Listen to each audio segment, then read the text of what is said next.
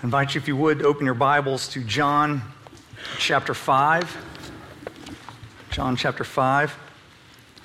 I've been married to Lauren for 19 years now, and pretty much every day we go on a walk together. It's kind of our time we reconnect.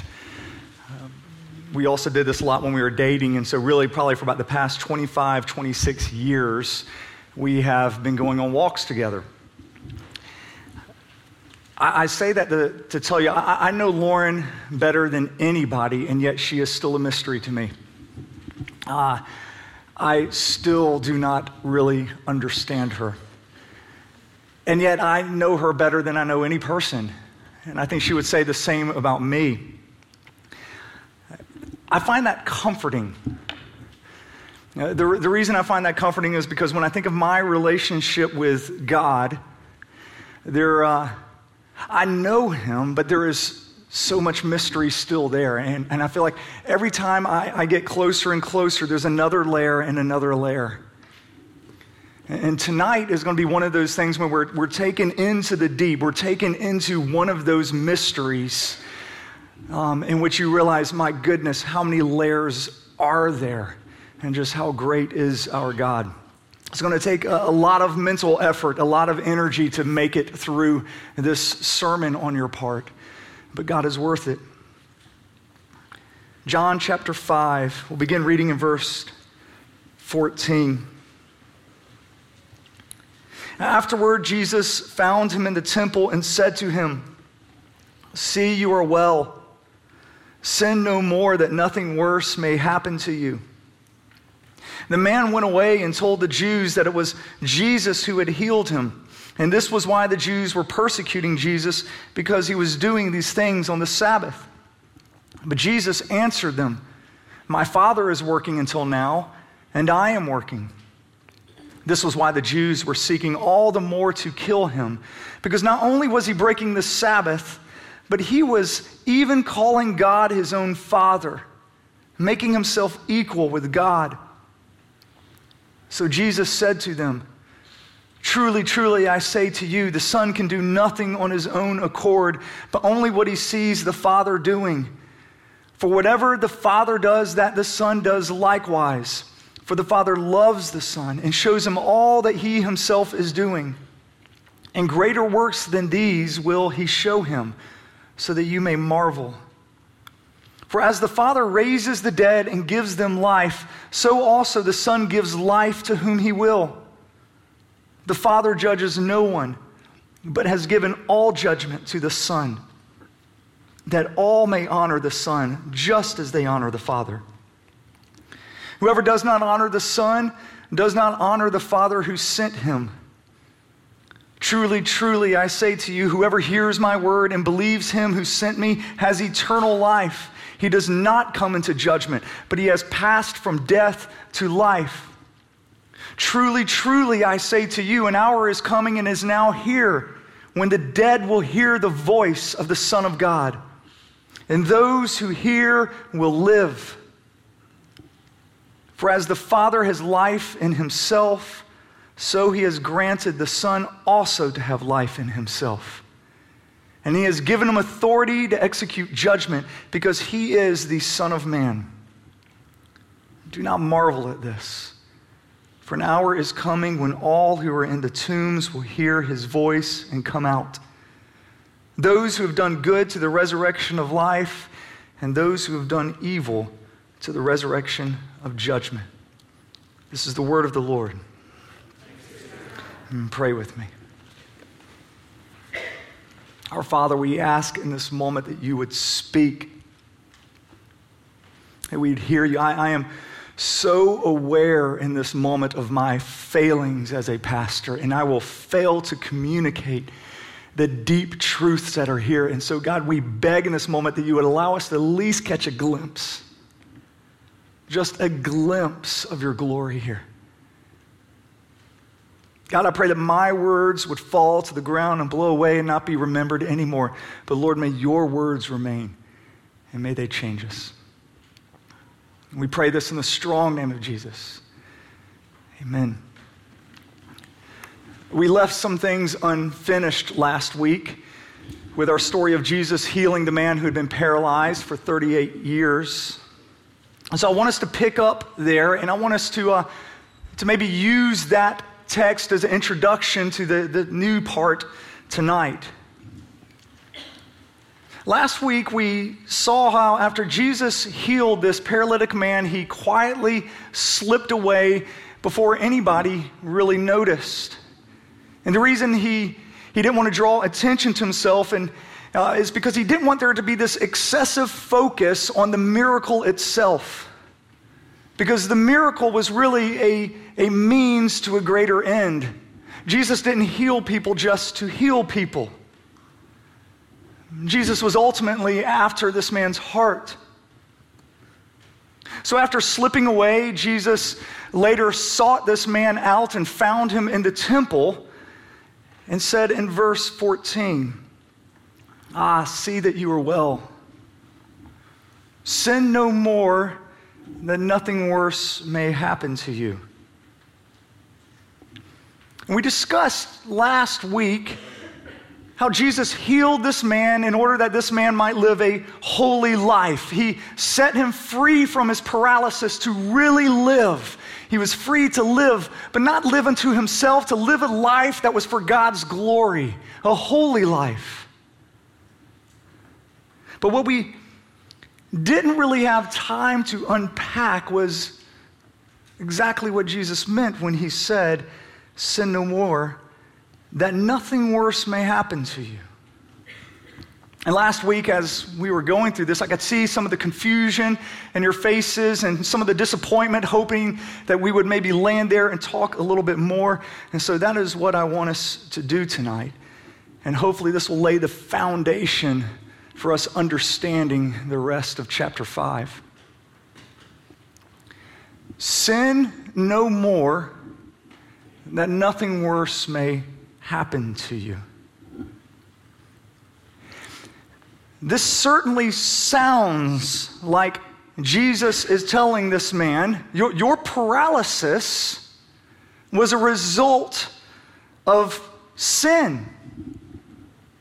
And you know what? If you keep on sinning, now something worse than paralysis is going to happen to you. Is, is this what Jesus is saying here? That this man's paralysis was a direct result of his sin? And I think the answer to that is yes. Yes. Um, in, in this case, it certainly seems to be what Jesus is indicating. This really shouldn't surprise you that much. You see this throughout Scripture one of the most common places we see this in 1 Corinthians. Uh, Paul writes the Corinthian church and he says, Hey, because some of you are sinning in the way you're partaking in communion, some of you are getting sick, and some of you are dying because of your sin. There is an immediate judgment breaking in because of your sin. But it's not always the case. Later in the book of John, uh, we're going to see in chapter 9 how Jesus heals a man who is born blind. And perhaps because the disciples remember this story, they asked Jesus, So, exactly who sinned that this person was born blind? Was it him? Was it his parents? Jesus says, Neither. He wasn't born blind because of any sin. And, and so, what we see is this we see that sometimes a person's suffering is the result of an immediate judgment for a specific sin. And sometimes it isn't. Only God knows. And it's not up to you and it's not up to me to try and to figure out what might possibly be a specific sin behind somebody's illness or suffering. That is not our job. So, what is our job? What, what are we supposed to do when we see somebody suffering? Well, we should be reminded that even though this person's suffering might not be the direct result of a specific sin, it most certainly is the result of sin in general, or sin with a capital S. And that the suffering we see is just a foretaste of the judgment to come. I realize that is a heavy statement, one that might need to be unpacked a little. So, I want us to look at a similar passage to this that's found in Luke chapter 13. It's there in your worship guide. And here we find Jesus saying something very similar to sin no more that nothing worse may happen to you. Luke 13, begin reading in verse 1. There were some present at that very time who told him about the Galileans whose blood Pilate had mingled with their sacrifices. And he answered them Do you think that these Galileans were worse sinners than all the other Galileans because they suffered in this way? No, I tell you. But unless you repent, you will all likewise perish. Were those 18 on whom the tower in Siloam fell and killed them, do you think that they were worse offenders than all the others who lived in Jerusalem? No, I tell you. But unless you repent, you will all likewise perish. Here we see Jesus discussing two horrific events that happened, and he says that unless we repent, something like this will happen again. We will perish. Uh, the first event that he is talking about concerns Pilate. Pilate had recently sent soldiers in disguise to the temple. And these soldiers, they, they came up next to these Galilean Jews who were making their sacrifices and they drew out their swords and they killed them. And so the blood of these Galilean Jews flowed down and it mingled with the blood of the sacrifices. It was a horrific event. And around the same time, there was a tower in Siloam that fell and it killed 18 people. And so here's two horrible tragedies. One tragedy that's caused by the evil of man, it's an atrocity. And then you have another that might be an accident or possibly the result of a natural disaster. And the people to whom Jesus is talking with says, they're, they're, they're asking, why do these things happen? Why do these why do these terrible things happen? Why does genocide happen? Why do tsunamis or hurricanes or, or earthquakes happen? Why does blindness or paralysis happen? Oh, we're 10 years removed now from Katrina. Did, did God send a hurricane to New Orleans? because of all of the excessive sin at Bourbon Street? Is, is that what he did? Did your friend get cancer because they were having an affair? How does Jesus respond to this? Let's just say his, his response is stunning. He looks these people in the eye, and perhaps he can kind of understand or he caught a hint of, of what they were thinking. So he says, do, do you think that these Galileans were somehow more sinful than you? And that's why God judged them this way? No. No, they weren't worse than you. But unless you repent, you will likewise perish. And do you think that these 18 people who were, who were crushed by this tower, that, that they had more sin than you had? That you're a better person than they are? No, not at all. But unless you repent, you will likewise perish. And what Jesus says here is that we should not look at tragedies like this and think, hmm, I wonder what terrible sin these people committed in order for God to judge them like that. Instead, we should ask, How is it that I, a sinner just like them, have been spared that suffering? That's the question. How come I haven't received a judgment like that? How haven't I been pierced by the sword? Why hasn't a tower fallen on me? How is it that I can text while driving and, and pull myself back in the lane and everything's fine and somebody else got killed? Why is it that I can temporarily lose track of one of my children in a crowded area, find them a minute later and everything's fine, but that doesn't always happen to others? Why? Jesus said, It's not because you're better that you were spared that. When you see those horrific events happening, it wasn't because they were worse than you. And unless you repent, you will likewise perish. These events, these sufferings are signposts saying sin is horrible. Sin is absolutely horrible, and judgment is coming. What Jesus is saying here is that all the suffering, all of the calamities, they are a result of sin. Sin with a capital S, g- general sin.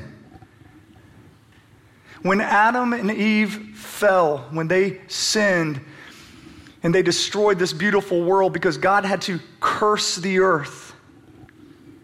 Have you thought about that? For moral failure, God gave a physical judgment, physical consequences for moral failure. There's earthquakes, there's hurricanes, there's blindness, there's paralysis, there's toil and sweat, there is pain now with childbirth.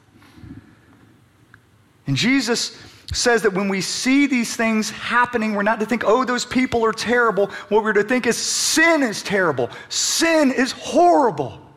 Look at the consequences of sin. The consequences of sin are devastating. And let's be honest. Let's, let's be real honest here. We need these physical signs to wake us up to the horrors of sin. I need this. Otherwise, I, I can sin and just so casually go by and not think about it. I mean, confession. There, there are times that I worry more about the weeds in my yard than I do the sins that I've just committed. Until I see a tragedy or something horrible or some sickness and I'm shocked by it. And it stands as a signpost saying, Don't forget, Joel, sin is horrible. It's horrible. And it's a wake up call to me to, to remind myself that I need to repent, or I likewise will perish. The, the, the horrors of these events, they are, they're nothing more than a foretaste of the judgment to come unless I repent.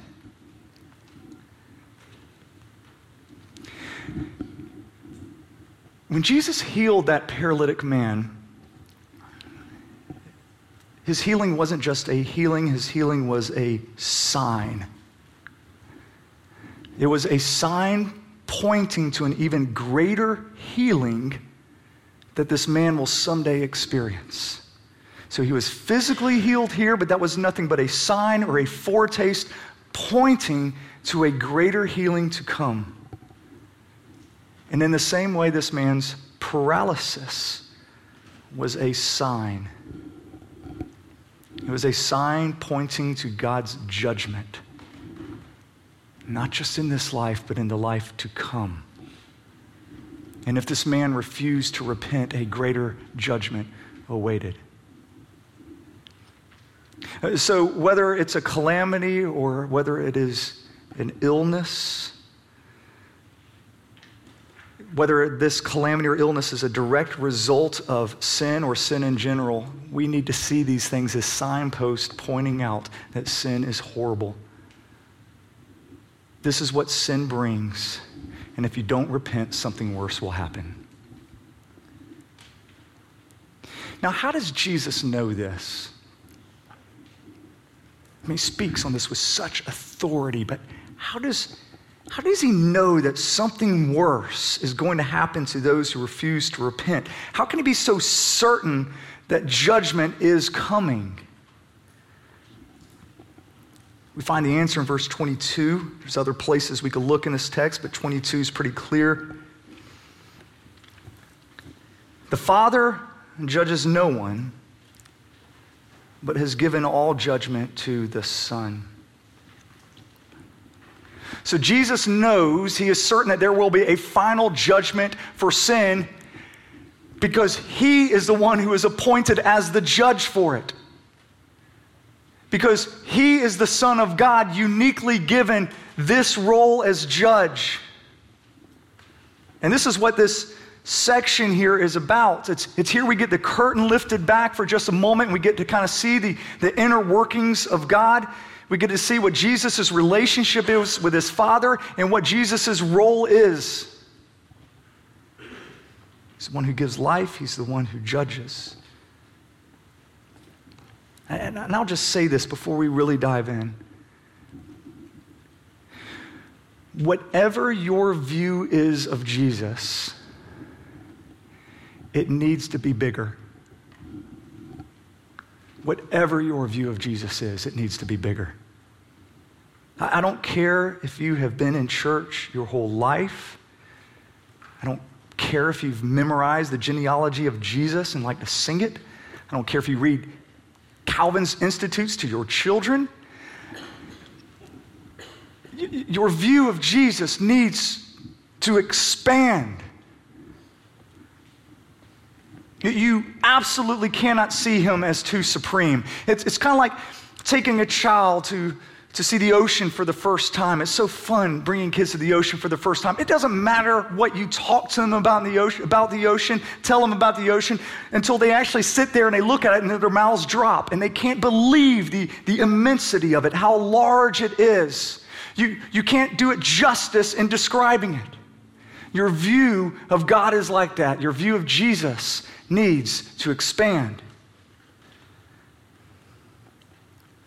It's here that Jesus begins to peel back the curtain and blow our minds and letting you know some of the inner workings of who he is and what he does. It's here that we begin to see that God exists as more than just one person. He exists as Father and Son. Now, later, we're going to see that there's another person, there's the Spirit, that he exists as Father, Son, and Spirit. But here, Jesus reveals that God at least exists as two people. And, and with the Father and Son, we see that there is this eternal love relationship between the two. Always, always this free love flowing back and forth to one another seeking to give to one another, honor one another. This is why John the evangelist, he would later, or John the apostle, he would later say in, uh, in one of his letters that God is love. God is love. This can only be said of the Christian God. You, you can, a Muslim cannot say, Allah is love. A Muslim could possibly say Allah can love, but absolutely cannot say Allah is love because love has to have an object. So only a triune God can be loved because there is a perfect flowing love between the three persons that make up God. He's the very definition of love. Matter of fact, there's a, there's a lot of distinctions you can find in this text that sets Christianity apart from every other religion, that sets Jesus apart from any other prophet or founder of any other faith. You know, others might, might point to God, but Jesus actually points to himself and he says, I am God.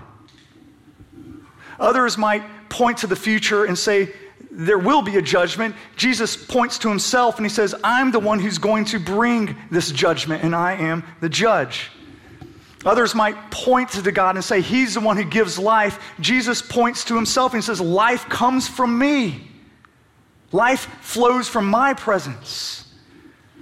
Others might tell you you need to worship God. Jesus says you need to worship me. He says, God should receive honor and I should receive honor. Equal honor to the Father, equal honor to me. Jesus is utterly distinct. And these people get it. They absolutely get it. Verse 18 says that they, they wanted to kill Jesus because of who he was making himself out to be. I mean, you got to really hate somebody to want to kill them. I mean, I know we say that sometimes, but you got to really, really hate someone to want to kill them. They are actively trying to kill Jesus because who he is claiming to be. And I want you to see that this is actually an appropriate response if you do not believe in Jesus' claims. If you don't believe in Jesus' claims, it is an appropriate response to hate him. If, you were, if you were in this room and you were indifferent to Jesus, maybe just kind of think of him as a nice man, a kind man, a, a good moral teacher, but, but you haven't not really moved when you think about him. You're just kind of indifferent. Then you absolutely do not understand what he said about himself. Because if you did, you would recognize that he has not left that option out there for you. If he is who he claims he is, then he is God. If he's not who he claims to be, then he is absolutely mad or, there, or he is a sociopathic liar and you should hate him. So far as we've gone through John, Jesus has said that he is there at the beginning of life, and here we see him at the end of life as a judge. We see that from him and through him and to him are all things. He is the Alpha and the uh, Omega. He is there when you took your first, first breath. He will be there at the very end. Your entire life is about Jesus. Whether you know it or not, your entire life is defined by him, revolves around him. The question is, what are you going to do about that?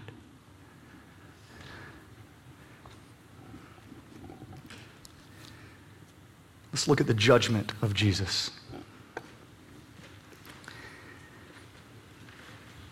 Let's look at verse 25. We'll read through 29. Truly, truly, I say to you, an hour is coming. Real quick, truly, truly, I said, I mean, man, listen up. An hour is coming and, and is now here when the dead will hear the voice of the Son of God and those who hear will live. For as the Father has life in himself, so he has granted the Son also to have life in himself. And he has given him authority to execute judgment because he is the Son of Man. Do not marvel at this. For an hour is coming when all who are in the tombs will hear his voice. How you're not supposed to marvel at that, I don't know. But he says, don't, don't marvel at that. that those who are in the tombs will hear his voice and come out. Those who have done good to the resurrection of life, and those who have done evil to the resurrection of judgment. Jesus says that a day is coming when he will, he will just give the word He's just going to say the word, and every person who has ever lived will assemble before him, will, will stand before him and have to give an account of the life that he has given them. From every tongue, tribe, and nation of all time. There will be millions of, of Chinese gather there, millions upon millions. There's going to be millions upon millions of, of Romans, of, of Greeks, of Russians, of Nigerians, of Americans, all gathered together before him. And it doesn't matter if you died thousands of years ago, because the God who just spoke and the universe exploded is the God who can just speak and assemble your body before him. And he will do this. Be in awe of this. I mean, as a parent, I'm in awe of that. I cannot get my child to come down the steps to, to get in the car to go to school.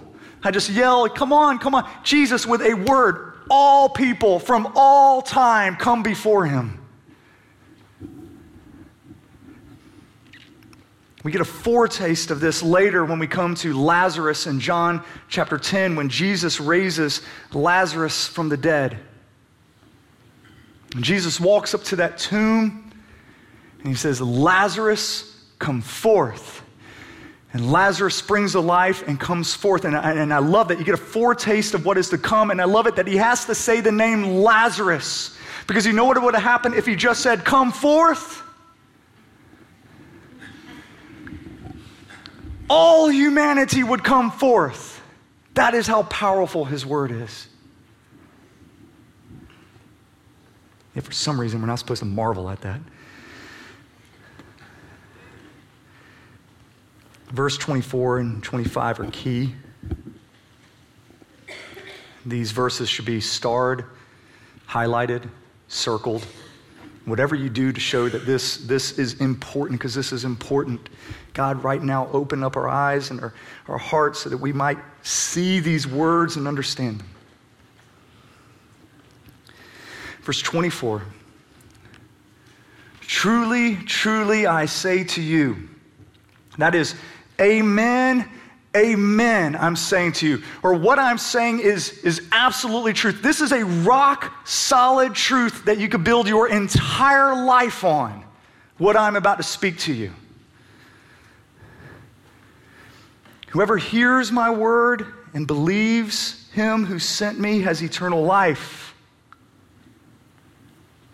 He who does not, and does, he does not come into judgment but is passed from death to life. Jesus says, if, if, you, if you can hear my voice, if you can hear my word, and you believe that I am the Son of God, I give you life. It says you've, you've passed over from death to life, and that past, that word past is in the past tense. It's like it's already happened. Jesus says that you know, when you believe this, he gives you a real life, a life so real that it makes death irrelevant. Death becomes completely irrelevant to the life that he has given you. Verse 25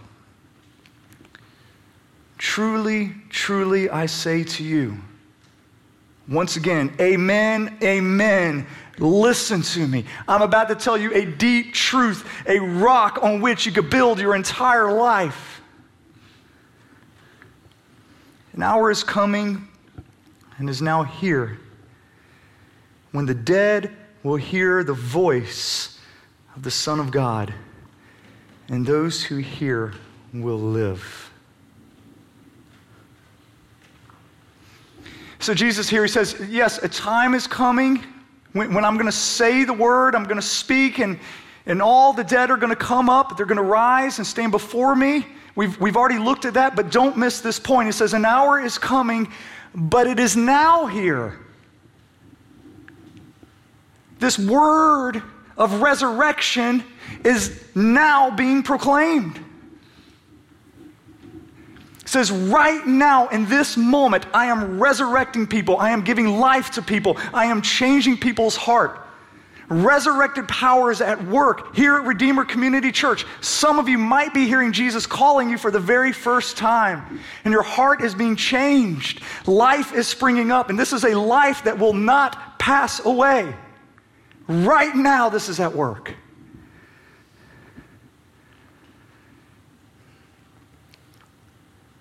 For those of you who have heard that voice, and God has resurrected your life, and, and you need not fear death.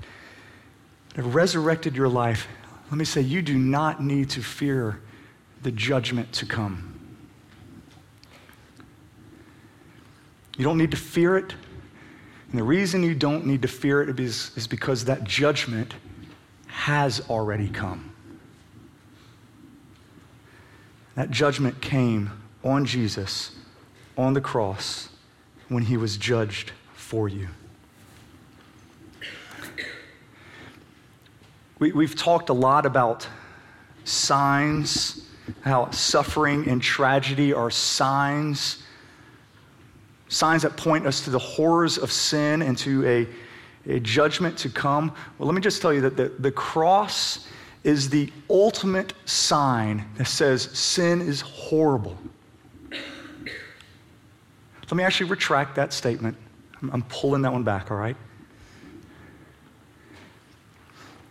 The cross is not a sign, the cross is the reality that says sin is horrible.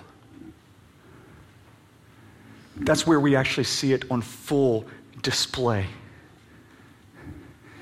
At the cross is where we see the true horror of sin. And we, we see the full weight of judgment. It's not a sign pointing forward, that is it. This is where Jesus experiences hell. You know, when Jesus was on the cross, he, he cried out, My God, my God, why have you forsaken me? Oh, this is so rich. Notice this, this whole text we've been looking at here is about the Father, the Father. He keeps saying I have this special relationship with the Father. If you go all through Scripture, every time Jesus talks about God, he calls him the Father. Every time except for one, and that is on the cross. Here on the cross, Jesus doesn't say, My Father, my Father. He says, My God, my God. It's the only time he, he doesn't claim that relationship, that special access. And it's because here he's getting to the heart of the pain. He doesn't say, My hands, my hands, how they hurt, my head, my head, these thorns, or my feet, these nails. He doesn't say that. That's not the source of his pain. The source of his pain is, My God, my God, why have you left me? For all of eternity, all I have known is this eternal, loving relationship. And now I feel nothing. I don't experience the special presence that comes from being your son. I feel the absence of your presence, and that is judgment poured out on him. He's experiencing hell. The cross is the reality of judgment, it's not just a sign. And in the same way, the resurrection, Jesus' resurrection, is not just a sign of, of what awaits us, it is the actual when we see Jesus' body, we see our own body. We will have a body just like that. Eat fish, walk through walls, never know pain again, glorified. That's what awaits all those who hear his voice and call out to the Son of God. I think all of this naturally leads us to this table here. in which we remember the judgment of Jesus on our behalf. And more than that, we, we celebrate his resurrection. On the night that Jesus was betrayed, he took bread and he broke it. He said, This is my body broken for you. In the same way, he took the cup and he said, This wine is my blood. It is poured out for the forgiveness of many. And, I love what, what Paul says in 1 Corinthians about this. He says, As often as you, dr- you eat of this bread and you drink of this cup, you proclaim Christ's death until he comes again.